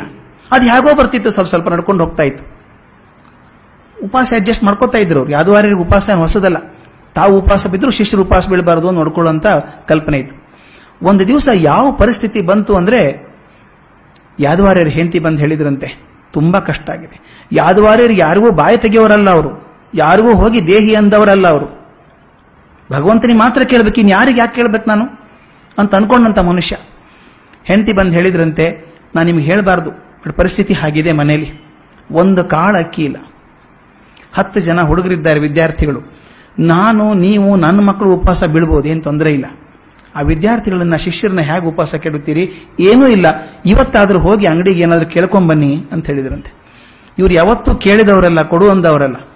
ಈ ಪರಿಸ್ಥಿತಿ ಆದಾಗ ಅವ್ರ ಮನಸ್ಸಿಗೆ ಏನ್ ಖರ್ಚು ಅನಿಸ್ಬಿಡುತ್ತೋ ಗೊತ್ತಿಲ್ಲ ಖರ್ಚು ಅನಿಸ್ಬಿಡುತ್ತಲ್ಲ ಮನಸ್ಸಿಗೆ ಒಂದ್ಸಲ. ಆಗ ಅವ್ರು ಓದ್ತಿದ್ದದ್ದು ಈ ಅಧ್ಯಾಯ ಓದ್ತಾ ಇದ್ರಂತೆ. ಈ ಒಂಬತ್ತನೇ ಅಧ್ಯಾಯ ಓದ್ತಾ ಇದ್ರಂತೆ. ಓದ್ತಿರೋರು ಆ ಲೇಖನಿ ತಗೊಂಡ್ರು. ಬರೆಯೋ ಲೇಖನಿ ಇತ್ತಲ್ಲ ಮಸೀಲ್ ಎದ್ದಿ ಆ ಶ್ಲೋಕ ನೋಡಿದ್ರು, ಅನನ್ಯ ಚಿಂತೆಯಂತೋಮ ಯೇ ಜನ ಪರ್ಯುಪಾಸತೆ, ತೇಷಾಂ ನಿತ್ಯಾಭಿಯುಕ್ತಾನಾಂ, ಯೋಗಕ್ಷೇಮಂ ವಹಾಮ್ಯಹಂ ಅಂತಿದೆಯಲ್ಲ, ಆ ಯೋಗಕ್ಷೇಮಂ ವಹಾಮ್ಯನ ಜೋರಾಗಿ ತನ್ನ ಲೇಖನಿಂದ ಹೊಡೆದು ಹಾಕ್ಬಿಟ್ರಂತೆ. ಸುಳ್ಳಿದು ಅನ್ನೋ ಹಾಗೆ. ಅದನ್ನು ಹೊಡೆದು ಹಾಕ್ಬಿಟ್ಟು, ಹೋದ್ರು, ಅಂಗಡಿ ಕೇಳ್ಕೊಂಡ್ ಬರ್ತೀನಿ ಅಂತ. ಹೆಗಲ ಮೇಲೆ ಶಲ್ಯ ಹಾಕೊಂಡು ಅಂಗಡಿಗೆ ಹೋದ್ರು. ಅಂಗಡಿಗೆ ಹೋದ್ರೆ ಈ ಸಾತ್ವಿಕ ಜೀವ ಬೇಡೋಕ್ಕಾಗತ್ತಾ ಅದಕ್ಕೆ? ಅಲ್ಲಿ ಹೋಗ್ಬಿಟ್ಟು, ಚೆನ್ನಾಗಿದೆಯಪ್ಪ ನೀನು? ಮನೆಯವರೆಲ್ಲ ಚೆನ್ನಾಗಿದ್ದಾರ? ಎಲ್ಲ ಹಾಗೆಲ್ಲ ಮಾತಾಡ್ಕೊಂಡು ಎಷ್ಟೋ ಹೊತ್ತಿನ ಮನೆಗೆ ಬಂದ್ರೆ, ಯಾಕಂದ್ರೆ ಮನೆಗೆ ಬರೋಕೆ ಹೆದರಿಕೆ ಅವರಿಗೆ. ಊಟದ ಏನು ಹೇಳೋದು ಮಕ್ಕಳಿಗೆ? ಹೊರಗಿದ್ರೆ ವಾಸಿ ಅಂತ. ಸ್ವಲ್ಪ ಹೊತ್ತಿನ ಮೇಲೆ ಲೇಟ್ ಆಗಿ ಮನೆಗೆ ಬಂದ್ರೆ ಅಡಿಗೆ ಆಗಿ ಶಿಷ್ಯರಿಗೆ ಊಟಕ್ಕೆ ಹಾಕ್ತಾ ಇದ್ದಾರೆ ಹೆಂಡತಿ. ಇವ್ರು ಕೇಳಿದ್ರಂತೆ, ಎಲ್ಲಿ ಬಂತು ಸಾಮಾನ್ಯೆಲ್ಲಾನು ಯಾರು ಕೊಟ್ಟರು ಅಂತ. ಆಕೆ ಇವ್ರನ್ನೇ ಸ್ವಲ್ಪ ತರಾಟೆ ತಗೊಂಡ್ಲಂತೆ ಹೆಂಡತಿ. ಅಲ್ಲ, ನೀವು ಇಷ್ಟು ಕ್ರೂರಿಗಳು ಅಂತ ಗೊತ್ತಿರಲಿಲ್ಲ ನನಗೆ. ಪಾಪ ಅಂಗಡಿಯವನೇನೋ ಮರ್ತು ಬಿಟ್ಟು ತರೋದು ಮರ್ತು ಬಿಟ್ಟನಂತೆ ಅವನು. ನೋಡಿ, ಮೊದಲೇ ತಂದು ಕೊಡಬೇಕಾಗಿತ್ತು, ಬಹಳ ಬೇಜಾರು ಮಾಡ್ಕೊಂಡ ಹುಡುಗ ತಂದವನವನು. ಸಾಮಾನು ಗಾಡಿಯಲ್ಲಿ ತಂದು ಎಲ್ಲ ಇಳಿಸ್ ಹೋಗಿದ್ದಾನೆ, ಒಳಗಡೆ ಎಲ್ಲ ಸಾಮಾನು ಹಾಕೋಗಿದ್ದಾನೆ ತಿಂಗಳಿಗೆ ಅಷ್ಟು ಹಾಕೋಗಿದ್ದಾನೆ ಸಾಮಾನು. ಅವನು ಏನ್ ಮಾಡ್ಬಿಟ್ಟಿದ್ದೀರಿ ಪಾಪ ನೀವು ಅವನಿಗೆ? ಸಿಟ್ಟಿಂದ ನಾಲಿಗೆ ಮೇಲೆ ಕೊರೆದು ಬಿಡೋದ? ಅವನಿಗೆ ಕೋಪದ ನಾಲಿಗೆ ಮೇಲೆ ಕೊರೆದು ಹಾಕ್ಬಿಟ್ಟಿದ್ದೀರಿ? ರಕ್ತ ಸುರಿತಾ ಇದೆ, ಬಾಯಿ ತೆಗಿತಾ ಇಲ್ಲ ಹುಡುಗ ಅವನು? ಈ ಶಿಕ್ಷೆ ಕೊಡೋದ ಕ್ರೂರಿ ಅಲ್ವಾ ನೀವು ಅಂತ ಕೇಳಿದ್ದಂತೆ ಅವಾಗ ಗೊತ್ತಾಯ್ತಂತ ಅವ್ರಿಗೆ ಯಾರು ಬಂದವರು ಅಂತ. ಯಾದವಾರಿ ಹೇಳ್ತಾರೆ, ಬಂದದ್ದು ಅಂಗಡಿಯವನಲ್ಲ. ಅಂಗಡಿಯವ್ರ ಮುಂದೆ ಕೂತಿದಾರಲ್ಲ ಇವ್ರು ಹೋಗಿ. ಅದು ಸಾರಿ ಅಲ್ಲಿ ಹೊಡೆದು ಹಾಕಿದ್ದಾರೆ ನೋಡಿ, ಯೋಗಕ್ಷೇಮ ಮಹಾಮ್ಯಂ ಅಂದ್ರೆ ನಂಬೋದಿಲ್ಲ ನಿನ್ ಮಾತನ್ನ ನಾನು ಒಂದು ಹಾಗೆ. ಅದಕ್ಕೆ ಭಗವಂತ ಅಂತ ತೋರಿಸೋದಕ್ಕೋಸ್ಕರ ಮನೆಗೆ ಬಂದು ಸಾಮಾನು ಕೊಟ್ಟು ಹೋದ ಅಂತ. ಅದಕ್ಕೆ ಯಾದವಾರಿ ಹೇಳ್ತಾರೆ, ಭಗವಂತ ಎಷ್ಟು ಅದ್ಭುತ ಮನುಷ್ಯ ಅಂತ, ಅದ್ಭುತ ಶಕ್ತಿ ಅಂತಂದ್ರೆ, ನನ್ನ ಕಷ್ಟ ಇದೆ ಅಂತ ಹೇಳ್ಕೊಳ್ಳೋದು ಬೇಡ ಅಂತ ಅಂದ್ಕೊಡ್ತಾನೆ. ಅಕಸ್ಮಾತ್ ಹೇಳ್ಕೊಂಡ್ರೆ ಅವನೇ ದುಃಖ ಪಡ್ತಾನೆ ಅಂತ. ಯೋಗಕ್ಷೇಮಂ ಮಹಾಮ್ಯ ಅಂದ್ರೆ ಆ ಮಟ್ಟಕ್ಕೆ ಹೋಗುವಂತಹ ಶಕ್ತಿ ಅದು ಅಂತ. ಮತ್ತೆ ಭಗವಂತನಿಗೆ ಅಪೇಕ್ಷೆ ಕೂಡ ಜಾಸ್ತಿ ಇಲ್ಲ. ಅಲ್ಪತೃಪ್ತ ಅವನು. ಅದರಲ್ಲೊಂದು ಶ್ಲೋಕ ಬರ್ತಿ ಇದರಲ್ಲಿ ಮುಂದೆ. ಪತ್ರಂ ಪುಷ್ಪಂ ಫಲಂ ತೋಯಂ ಯೋಮೇ ಭಕ್ತ ಪ್ರಯಚ್ಛತಿ. ತದಹಂ ಭಕ್ತಿ ಉಪಹತಮಶ್ಯಾಮಿ ಪ್ರಯತಾತ್ಮನಃ ನೋಡಿ ಹೇಳ್ತಾನೆ, ಆರಾಧನೆ ಮಾಡುವಂತ ಮನುಷ್ಯನ ಕಡೆಗೆ ನಾನು ಏನೂ ಅಪೇಕ್ಷೆ ಮಾಡಲ್ಲಪ್ಪ, ಅವನ ಕಡೆಯಿಂದ ಏನೂ ಅಪೇಕ್ಷೆ ಮಾಡಲ್ಲ. ಒಂದು ಎಲೆ ಕೊಟ್ಟರೆ ಸಾಕು. ಒಂದು ಹೂ ಕೊಟ್ಟರೆ ಸಾಕು, ಒಂದು ಹಣ್ಣು ಕೊಟ್ಟರೆ ಸಾಕು. ಕಡೆಗೆ ಅದೇನೇ ಇಲ್ವೋ, ನೀರು ಕೊಡಲಿ ಸಾಕು. ಇಷ್ಟು ಕೊಟ್ಟರೆ ಸಾಕು. ನನಗೆ ಭಕ್ತಿಯಿಂದ ಕೊಟ್ಟರೆ ಅದು ನಾನು ಪ್ರೀತಿಯಿಂದ ಸ್ವೀಕಾರ ಮಾಡ್ತೇನೆ ಅಂತ. ಅಂದ್ರೆ ಗುಹ್ಯತಮವಾದಂತಹ ಶಿಷ್ಯವನ್ನು ಹೇಳ್ತೀನಿ ಅಂದಂಥ ಭಗವಂತ ಪ್ರಪಂಚಕ್ಕೆ ನಿರ್ಲಿಪ್ತನಾಗಿದ್ದೀನಿ ಅನ್ನುವಂಥ ಪ್ರಪಂಚ, ನನಗೆ ಪ್ರಪಂಚಕ್ಕೆ ಸಂಬಂಧ ಇಲ್ಲ, ನಿರ್ಲಿಪ್ತನಾಗಿದ್ದೀನಿ ಅನ್ನುವಂಥವನಿಗೆ ಎಂಥ ತಾಯಿ ಹೃದಯ ಇದೆ ಅಂತ. ಅಷ್ಟೆಲ್ಲ ಇದ್ರೂ ಕೂಡ ನೀರು ಕೊಟ್ಟರೆ ಸಾಕಪ್ಪ, ನನಗೆ ಹೂ ಕೊಟ್ಟರೆ ಸಾಕು. ವಿಸ್ತಾರ ಮಾಡೋದಕ್ಕೆ ಸಮಯ ಇಲ್ಲ ನನಗೆ. ಇಲ್ದಿರಿ ಪ್ರತಿಯೊಂದಕ್ಕೂ ಒಂದು ಅದ್ಭುತವಾದಂತಹ ಉದಾಹರಣೆ ಇದೆ. ಎಲೆ ಕೊಟ್ಟು ದೊಡ್ಡವರಾದವರಿದ್ದಾರೆ, ಹೂ ಕೊಟ್ಟು ದೊಡ್ಡವರಾದವರಿದ್ದಾರೆ, ನೀರು ಕೊಟ್ಟು ದೊಡ್ಡವರಾದವರಿದ್ದಾರೆ, ಹಣ್ಣು ಕೊಟ್ಟು ದೊಡ್ಡವರಾದವರಿದ್ದಾರೆ. ಒಂದೊಂದು ಘಟನೆ ಹೇಳಿದ್ರೆ ಒಂದು ತಾಸಾಗ್ತದೆ ಹಾಗೆ ಪ್ರೀತಿಯಿಂದ ಏನು ಕೊಟ್ಟರು ಸ್ವೀಕಾರ ಮಾಡ್ತೀನಿ ಅನ್ನೋ ಮಾತನ್ನ ಕೃಷ್ಣ ಹೇಳ್ತಾನೆ. ಇನ್ನೊಂದು ಅದ್ಭುತವಾದಂತಹ ಪದ್ಯ, ಬಹಳ ಪ್ರಖ್ಯಾತವಾದಂತಹದ್ದು ಯತ್ ಕರೋಷಿ ಯದಶ್ನಾಸಿ ಯಜ್ಜೀವಹೋಷಿ ದದಾಸಿ ಯತ, ಯತ್ ತಪಸ್ಯಸಿ ಕೌಂತೇಯ ತತ್ಕರುಷ್ವ ಮದರ್ಪಣಂ. ಇದು ಅತ್ಯಂತ ಮತ್ತೆ ಶ್ರೇಷ್ಠವಾದಂಥ ಶ್ಲೋಕ ಇದರೊಳಗೆ ಸಮರಿ, ನೀನು ಏನನ್ನೇ ಮಾಡಪ್ಪ ನೀನು? ಎತ್ಕರೋಶಿ ಯದಶ್ನಾಸಿ ಏನಾದರೂ ತಿನ್ನು. ಯದಶ್ನಾಸಿ ಯದ್ ಅಶ್ನಾಸಿ ನೀನು ಏನನ್ನಾದರೂ ಮಾಡು, ಏನನ್ನಾದರೂ ತಿನ್ನು. ಏನನ್ನಾದರೂ ಅರ್ಪಣೆ ಮಾಡು, ಅಥವಾ ಯಾವುದೇ ತಪಸ್ಸನ್ನು ಮಾಡು. ಅದು ನನ್ನ ಕಾಣಿಕೆ ಅಂತ ಅರ್ಪಿಸು. ನನಗೆ ಮುಟ್ಟಿಬಿಡುತ್ತೆ ಯಾವುದನ್ನು ಭಗವತ್ ಪ್ರೀತಿಗೋಸ್ಕರ ಅಂತ ಹೇಳಿ ಮಾಡ್ತೀಯೋ, ಅದು ಸಾರ್ಥಕ ಆಗ್ತದೆ. ನನಗೋಸ್ಕರ ಮಾಡಿಕೊಂಡ್ರೆ ಸಾರ್ಥಕ ಆಗೋದಿಲ್ಲ. ಅದರಿಂದ ನೀನು ಏನನ್ನ ಮಾಡಪ್ಪ ನೀನು. ಇದನ್ನ ದಯವಿಟ್ಟು ಗಮನಿಸಬೇಕಾದ, ಮೊದಲು ಈ ಯೋಗ ಶುರು ಆಗುವಾಗ ಎಲ್ಲಿಗಿದ್ದ ಕೃಷ್ಣ ಅಂದ್ರೆ ಮೇಲೆ ನಿಂತ್ಕೊಂಡು ಬಹಳ ಸೀಕ್ರೆಟ್ ಆಗಿ ಹೇಳ್ತೀನಿ, ಹುಷಾರಾಗಿರು ನಿನಗೆ. ಇನ್ನೇನು ಮಾತನ್ನ ನೆನೆಸ್ಕೊಂಡೆ ನಾನು ಈ ಮಾತನ್ನ? ಸ್ವಾಮಿ ಪುರುಷೋತ್ತಮಾನಂಜಿ ಈಗಿಲ್ಲ. ಅವ್ರು ನನಗೆ ಹೇಳೋರು, ಬಹಳ ಜನ ಕೇಳ್ತಾರೆ ನನಗೆ ನಿಮ್ಮ ಕಡೆ ಇಷ್ಟು ಜನ ಶಿಷ್ಯರು ಹೇಗೆ ಬರ್ತಾರೆ? ಬ್ರಹ್ಮಚಾರಿಗಳು ಹೇಗೆ ಬರ್ತಾರೆ? ಅಂತ ಕೇಳೋರು. ಅದಕ್ಕೆ ನಾನು ಯಾರಿಗೂ ಹೇಳಲ್ಲ ಕರ್ಜಿಗವ್ರೆ ಅದು ಟ್ರೇಡ್ ಸೀಕ್ರೆಟ್ ಅನ್ನೋರು. ಅದೆಲ್ರಿಗೂ ಹೇಳಿದ್ದಾರೆ ಅವರು. ಅವ್ರು ಹೇಳೋದು ಹಾಗೆ, ಇದು ಟ್ರೇಡ್ ಸೀಕ್ರೆಟ್ ಏನ್ ಸ್ವಾಮಿ ಟ್ರೇಡ್ ಸೀಕ್ರೆಟ್ ಏನಿಲ್ಲ, ಅವ್ರ ಮಕ್ಕಳನ್ನ ಪ್ರೀತಿ ಮಾಡಿಬಿಡಿ, ಸಾಕು. ಹೇಳೋದೆಷ್ಟು ಸುಲಭ, ಮಕ್ಕಳನ್ನ ಪ್ರೀತಿ ಮಾಡೋದು ಕಷ್ಟ. ಇದೆಯಲ್ಲ ಭಗವಂತ ಮೊದಲು ಮೇಟಿ ನಿಂತುಕೊಳ್ಳೋದು ನೀನು ಗುಹ್ಯತಮವಾದದ್ದನ್ನು ಹೇಳ್ತೇನೆ, ಬಹಳ ಗುಹ್ಯವಾದದ್ದು, ಗೂಢವಾದದ್ದು ಅಂತೆಲ್ಲ ಹೇಳಿ ಹೆದರಿಸದಂತ ಕೃಷ್ಣ ಕೊನೆಗೆ ಬರ್ತಾನೆ. ನೀನು ಏನೂ ಮಾಡಬೇಡಪ್ಪ ನನಗೆ, ನೀನು ಏನೇನು ಮಾಡ್ತೀಯಲ್ಲ, ನನ್ನ ಹೆಸರಿಗೆ ಅಂತ ಮಾಡಿಬಿಡು. ಭಗವಂತನ ಕಾಣಿಕೆಗನ್ ಮಾಡು, ಸಾಕು ಅದನ್ನ ಅಂತ ಹೇಳ್ತಾನೆ. ಸರ್ವ ಕಾರ್ಯಗಳನ್ನ ಸಮರ್ಪಣ ಭಾವದಿಂದ ಭಗವಂತನಿಗೆ ಅರ್ಪಿಸಿದ್ರೆ ಸಾಕು ಅಂತ. ಇನ್ನೊಂದು ಶ್ಲೋಕ ಸ್ವಲ್ಪ ಚರ್ಚಾಸ್ಪದವಾದದ್ದು ಅದಕ್ಕೆ ತಗೊಂಡಿದ್ದೀನಿ ಇದನ್ನು. ಮೊದಲು ಸ್ವಲ್ಪ ಚರ್ಚೆ ಬಂತು, ಮನಸ್ಸಿಗೆ ಸೇರಿಸ್ಲೋ ಬೇಡವೋ ಅಂತ. ಅದನ್ನು ಸೇರಿಸಬೇಕು ಅಂತ ಹಾಕೊಂಡಿದ್ದೀನಿ. ಸ್ವಲ್ಪ ಕಾಂಟ್ರವರ್ಸಿಯಲ್ ಇದೆ. ಮಾಂ ಹಿ ಪಾರ್ಥ ವ್ಯಪಶ್ರ ಸಾರಿ ಮಾಂ ಹಿ ಪಾರ್ಥ ವ್ಯಪಾಶ್ರಿತ್ಯ ಏಸಿಸ್ಯು ಪಾಪಯೋನಯ ಸ್ತ್ರೀಯೋ ವೈಶಸ್ತಥಾ ಶೂದ್ರಾಸ್ಥೇಪಿ ಯಾಂತಿ ಪರಾಂ ಗತಿಂ ಅಂತ. ಈ ಸಾಲು ಸ್ವಲ್ಪ ಕೆಲವರಿಗೆ ಕೋಪ ಬರ್ಸೋ ಹಂಗಿದೆ. ಸರಿಯಾಗಿ ಅರ್ಥ ಮಾಡ್ಕೊಳ್ಳದೆ ಹೋದ್ರೆ ಕೋಪ ಬರುತ್ತೆ. ಅರ್ಥ ಮಾಡ್ಕೊಂಡ್ರೆ ತೃಪ್ತಿ ಆಗತ್ತೆ.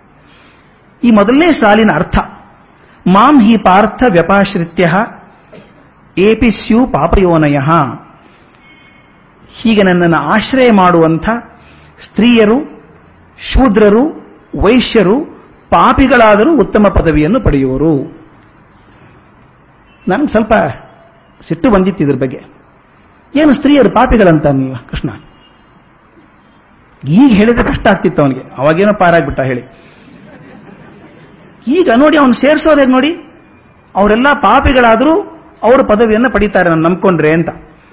ಸ್ತ್ರೀಯರು, ಶೂದ್ರರು, ವೈಶ್ಯರು ಪಾಪಿಗಳಾದರೂ ಉತ್ತಮ ಪದವಿಯನ್ನು ಪಡೆಯುವರು. ಇದೇನರ್ಥ ಅಂತ? ನನಗೆ ಸಾಕಷ್ಟು ಚಿಂತೆ ಆಗಿತ್ತಿದು ಇವರೆಲ್ಲ ಪಾಪಿಗಳ ಹಾಗಾದ್ರೆ. ಮೋಕ್ಷವನ್ನ ಪಡೆಯಲಿಕ್ಕೆ ಎಲ್ಲರೂ ಅರ್ಹರೇ? ಭಗವಂತ ಮೊದಲಿಂದ ಹೇಳಿದ್ದಾನೆ. ಒಂದು ಚೂರು, ಸ್ವಲ್ಪ ಸ್ವಲ್ಪ ಮತ್ತೆ ಧರ್ಮ ಮಾಡಿದ್ರು ಕೂಡ ಸಾಕಪ್ಪ, ಮೇಲೆ ತಗೊಂಡು ಹೋಗ್ತೀನಿ ನಾ ಅಂತ ಹೇಳುವಂತ ಭಗವಂತ ಇವರು ಪಾಪಿಗಳು ಅಂತ ಕರೀತಾನೆ ಇನ್ನೊಂದು, ಮೋಕ್ಷವನ್ನು ಪಡೆಯಲು ಅರ್ಹರಾದ್ರೆ ಅದಕ್ಕೆ ಅಗತ್ಯವಾದ ಅಂತಃಕರಣದ ಶುದ್ಧತೆ ಬೇಕು. ಅದೊಂದು ತಗೊಂಡ್ರೆ ಸಾಕಲ್ಲ. ಸಮಾಜದ ಯಾವ ಪಂಗಡ ಆದ್ರೆ ಏನು ಅಂತಃಕರಣ ಶುದ್ಧಿಯಾದಂತ ಮನುಷ್ಯ ಇದ್ರೆ ಉನ್ನತ ಪದವಿ ಹೋಲಿಕ್ಕೆ ಸಾಧ್ಯ ಇದೆ.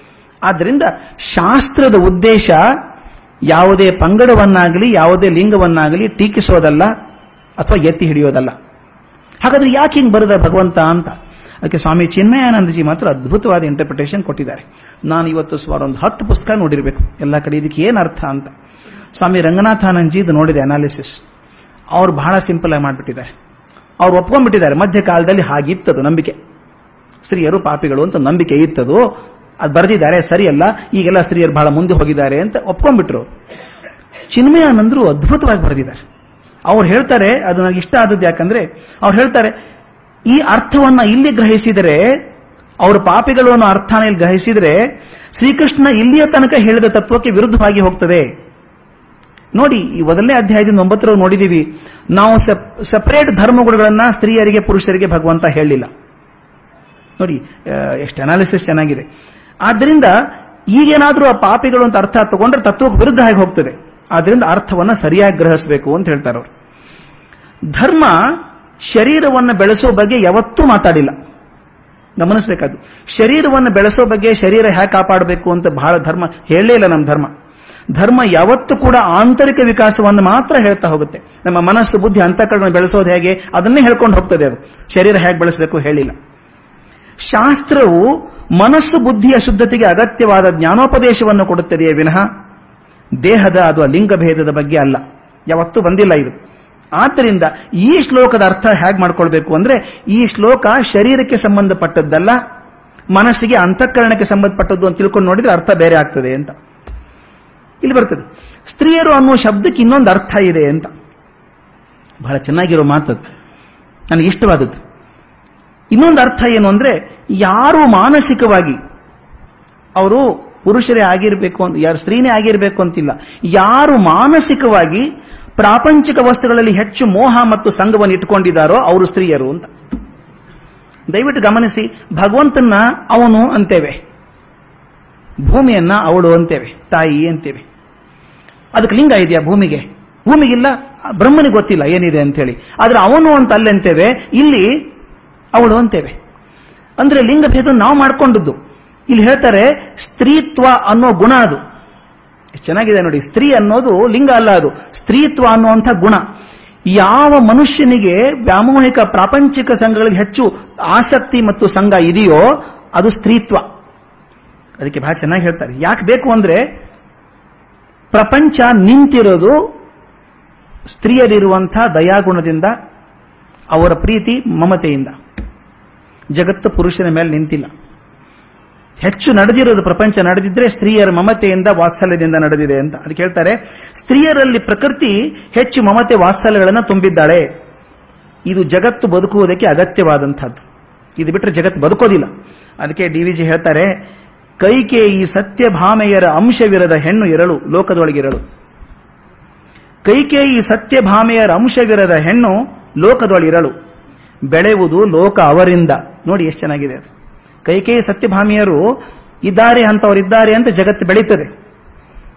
ಸಾಕಿ ಸಲಹುವ ಮತ್ಸರವದು ಸೃಷ್ಟಿ ಉಪಾಯ. ಈ ನೋಡಿ, ಕೈಕೇಯಿ ಕೆಟ್ಟವಳು ಅಂತ ನಾವು ಹೇಳ್ತೀವಿ ಎಲ್ಲರೂ. ಕೈಕೇಯಿ ಬಹಳ ಕೆಟ್ಟವಳು ಅಂತ. ಸ್ವಲ್ಪ ಕೈಕೇಯಿ ದೃಷ್ಟಿಯಿಂದ ನೋಡಿ ಏನಾಗ್ತದೆ? ಆಕೆ ಒಂದೇ ಒಂದು ಕನಸು ಅಂದ್ರೆ ಭರತ. ಎಲ್ಲರೂ ತ್ಯಾಜ್ಯ ಮಾಡಿದ್ರೆ ಆಕೆನ ಪ್ರಯೋಜನ ಇಲ್ಲ ನೀನು. ನೋಡ್ಬೇಡ, ಮುಖ ನೋಡಬಾರ್ದು, ನೀನು ಗೂನಿ ಇದ್ದಿ ಅಂತೆಲ್ಲ ಹೇಳಿದಾಗ ಆಕೆಗೆ ಪ್ರೀತಿ ತೋರಿಸಿದವಳು ಕೈಕೇಯಿ ಒಬ್ಳೆ. ಆಕೆ ಪ್ರಪಂಚ ಕೈಕೇಯಿ ಮಾತ್ರ. ಮಂಥರೆ ಮಂಥರೆ ಸಾರಿ ಮಂಥರೆ ಕೈಕೇಯಿ ಒಬ್ಬಳೆ ಆ ಕೈಕೇಯಿ ಬಂದ ಆಕೆ ಜೊತೆ ಬಂದ್ಲು. ಭರತನಿಗೆ ಸ್ಪಟ್ಟ ಸಿಗೋದಿಲ್ಲಲ್ಲ ಅಂತ ಸಂತ ಮಂಥರೆಗಾದಷ್ಟು. ಆದಷ್ಟು ಕೈಕೇಯಿಗೆ ಆಗ್ಲಿಲ್ಲ ಮೊದಲು.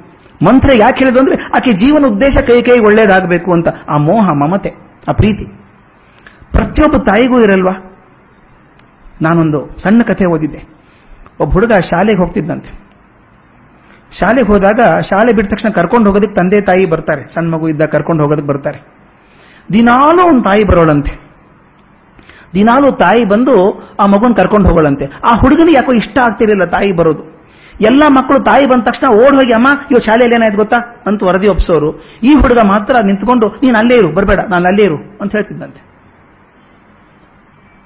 ಅವನಿಗೆ ಇಷ್ಟ ಇಲ್ಲ ತಾಯಿ ಅನ್ಕೊಂಡ್ರೆ ಶಾಲೆಗೆ ಬರಬಾರ್ದು ಅವನು, ಅವಳು, ಅಂತ. ಏನ್ ಕಾರಣ ಅಂತಂದ್ರೆ, ಆ ತಾಯಿ ಮುಖದ ಮೇಲೆ ಇಲ್ಲಿ, ಮತ್ತೆ ಈ ಕೈ ಮೇಲೆ ಇಲ್ಲಿ ದೊಡ್ಡದೊಂದು ಗಾಯ ಇದೆ. ಈ ಮುಖದ ಮೇಲೆ, ಕೈ ಮೇಲೆ ದೊಡ್ಡ ಗಾಯ ಇದೆ. ಸ್ವಲ್ಪ ಕುರುಪ ಅನಿಸುತ್ತೆ. ಅವನು ಬೇರೆ ತಾಯಿ ಅಂತ ನೋಡಿದ ನನ್ನ ತಾಯಿಗೆ ಎಷ್ಟು ಅಸಹ್ಯ ಅಲ್ವಾ ಇದು? ಆಕೆ ತಾಯಿ ಅಂತ ಒಪ್ಕೊಳ್ಳೋದು ಸರಿ ಅನ್ಸಲ್ಲ. ಅಂತ ಹೇಳಿ ಈ ತಾಯಿಗೆ, ನೀನು ಅಲ್ಲೇ ಇರು, ನಾನು ಅಲ್ಲೇ ಬರ್ತೀನಿ, ಅಂತ ಹೇಳ್ತಿದ್ದಂತೆ ಒಂದು ದಿವಸ ಹುಡುಗ ಹೀಗೆ ಬಂದಿದ್ದಾನೆ, ಹಿಂದೆ ನಿಂತ್ಕೊಂಡಿದ್ದಾನೆ, ಈ ತಾಯಿ ಮತ್ತೊಬ್ಬರ ಹತ್ರ ಮಾತಾಡ್ತಾ ಇದ್ರಂತೆ. ಆಕೆ ಗೊತ್ತಿಲ್ಲ ಮಗ ಬಂದು ನಿಂತದ್ದು ಹಿಂದೆ. ಆಗ ಇನ್ನೊಬ್ರು ಕೇಳಿದ್ರಂತೆ, ಏನು ಗಾಯ ಇದು? ಮುಖದ ಮೇಲೆ ಅಂತ ಇನ್ನೊಬ್ರು ಕೇಳಿದ್ರಂತೆ. ಆಕೆ ಇಲ್ಲಂತೆ, ಬಹಳ ವರ್ಷ ಹಿಂದೆ ಆದದ್ದು, ಬಿಟ್ಬಿಡಿ ಅದನ್ನ ಏನಾಯ್ತು ಅಂತ ಕೇಳಿದಂತೆ ನೋಡಿ, ನಾವು ಮನೆ ಹಿಂದೆ ಇದ್ದಾಗ ಮರದೊಂದು ರೂಮ್ ತರ ಮಾಡಿದ್ದು ಮರದ ಬಿಲ್ಡಿಂಗ್ ಇತ್ತು ನಮ್ಮಲ್ಲಿ. ಒಂದ್ಸಲ ಬೆಂಕಿ ಬಿದ್ದ್ಬಿಡ್ತು ನಾನು ಹೊರಗಿದ್ದೇನೆ ಮನೆ ಹೊರಗೆ. ಮಗು ಒಂದೇ ಮಲ್ಕೊಂಡಿದೆ ಒಳಗಡೆ. ನನ್ನ ಬೆಂಕಿ ಹತ್ಬಿಡ್ತಲ್ಲ ಅಂತ ಗಾಬರಿಯಾಗಿ ಬೆಂಕಿ ಹತ್ತಿದ ಮನೇಲಿ ಓಡ್ಬಿಟ್ಟೆ ನಾನು. ಎಲ್ಲರೂ ಬೇಡ ಅಂದ್ರೆ ಕೇಳಿಲ್ಲ, ಓಡ್ಬಿಟ್ಟೆ. ಮಗು ಬದುಕಿಸೋಬೇಕಲ್ವಾ ಅಂತ ಓಡ್ಬಿಟ್ಟು ನಾನು ಒಳಗೆ ಹೋಗೋ ಹೊತ್ತಿಗೆ ಆ ತೊಲೆ ಇರುತ್ತಲ್ಲ, ಮೇಲಿಂದ ದಪ್ಪಂದು ಬಿದ್ಬಿಡ್ತು. ಅದು ಬಿದ್ದರೆ ಮಗು ಮೇಲೆ ಬೀಳ್ಬೇಕದು. ಬೀಳೋದು ಬೇಡ ಅಂತ ಕೈ ಇಟ್ಟು ಹಿಂಗೆ ಮೇಲೆ ಹಡ್ಕೊಂಡ್ಬಿಟ್ಟು ತೊಟ್ಲ ಮೇಲೆ ಕೈ ಇಡದ್ನಲ್ಲ, ಆ ತೊಲೆ ನನ್ನ ಮುಖದ ಮೇಲೆ ಕೈ ಮೇಲೆ ಬಿತ್ತು. ಪರವಾಗಿಲ್ಲ ಬಿಡಿ ಮಗು ಉಳ್ಕೊಂತಲ್ಲ. ಅಂತ ತಾಯಿ ಹೇಳಿದ್ದಂತೆ. ಹುಡುಗ ಕೇಳ್ತಾ ಇದ್ನಲ್ಲ, ಏನಾಗಿದೆ ಅಂತ ಹೇಳಿ ಆ ತಾಯಿ ಹೇಳಿ ಮುಗಿಸಿದ ತಕ್ಷಣ ಕೈ ಹಿಡ್ಕೊಂಡಂತೆ ತಾಯಿದು. ಇಷ್ಟೇ, ಆ ತಾಯಿಗೆ ಮೋಹ, ಮಮತೆ ಇಲ್ಲದೆ ಹೋದರೆ ತನ್ನ ತನ್ನ ಜೀವನ ಒತ್ತೆ ಇಟ್ಟು ಮಾಡ್ತಿದ್ಲಾಕೆ ಅಂತ. ಇದು ಸ್ತ್ರೀತ್ವದ ಗುಣ ಅಂತ. ಡಿ ವಿ ಜಿ ಎಷ್ಟು ಚೆನ್ನಾಗಿ ಹೇಳ್ತಾರೆ ಅಂದ್ರೆ ತಾಯಿ ಮಮತೆಯಿಂದಲೇ ಭಗುವಿನ ಮಗುವಿನ ಭವಿಷ್ಯ ಆಗೋದು, ತಂದೆಯಿಂದ ಅಲ್ಲ. ಅದಕ್ಕೆ ಹೇಳ್ತಾರೆ, ಜಗದ್ರಕ್ಷಣೆಗೆ ಪ್ರಥಮ ಸ್ಥಾನ ಸ್ತ್ರೀ ಹೃದಯ. ಆಕೆಗೆ ಗಂಡನೂ ಬೇಕು, ಮಕ್ಕಳೂ ಬೇಕು, ದೇವರೂ ಬೇಕು. ಮುಂದಿನ ಸಾಲು ಅದ್ಭುತವಾದಂತಹದ್ದು ಆಕೆಗೆ ದೇವರು ಹೆಚ್ಚು ಬೇಕಾದದ್ದು ತನ್ನ ಗಂಡ ಮಕ್ಕಳಿಗೋಸ್ಕರ. ನೋಡಿ, ಗಂಡನೂ ಬೇಕು, ಮಕ್ಕಳು ಬೇಕು, ದೇವರು ಬೇಕು, ಆದ್ರೆ ದೇವರು ಬೇಕಾದದ್ದು ಗಂಡ ಮಕ್ಕಳಿಗೋಸ್ಕರ ಅಂತ. ಆ ತ್ಯಾಗ ಗಂಡಸರಿಗೆ ಬರೋದಿಲ್ಲ. ಅದಕ್ಕೆ ಆಕೆಗೆ ಏನಾಗ್ತದೆ? ಜೀವ ಪೂರ್ತಿ ತೇದು ತೇದು ಸಂಸಾರದಲ್ಲಿ ಸೇರ್ಕೊಂಡಾಗ ಅದ್ರ ಬಗ್ಗೆ ಮೋಹ, ಸಂಘ ಹೆಚ್ಚಾದಾಗ ತಪಸ್ಸಿನ ಅವಕಾಶ ಕಮ್ಮಿ ಆಗ್ತದೆ. ತಪಸ್ಸಿನ ಅವಕಾಶ ಕಮ್ಮಿ ಆಗ್ತದೆ.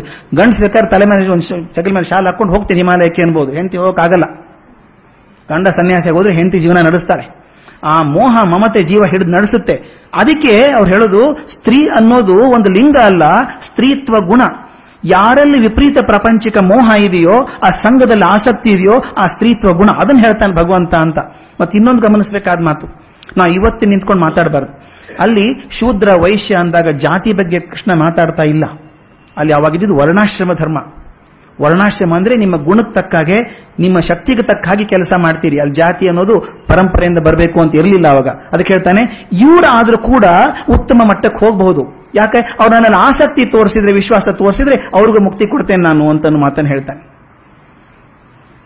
ಈ ಅಧ್ಯಾಯದಲ್ಲಿ ಚಿಂತನೆಗೆ ಬಂದಂತಹ ಅಂಶಗಳಂದ್ರೆ, ಮುಖ್ಯವಾಗಿ ಬಂದಂತಹ ಸಮರಿ ರೂಪದಲ್ಲಿ ಹೇಳೋದಾದ್ರೆ, ಭಗವಂತ ಈ ಅಧ್ಯಾಯದಲ್ಲಿ ಬ್ರಹ್ಮ ಮತ್ತು ಜಗತ್ತಿನ ನಡುವಿನ ಸಂಬಂಧ ಏನು ಅಂತ ಹೇಳ್ತಾನೆ. ವಸ್ತುಗಳ ಇರುವಿಕೆಯಲ್ಲಿ ಎರಡು ಥರ.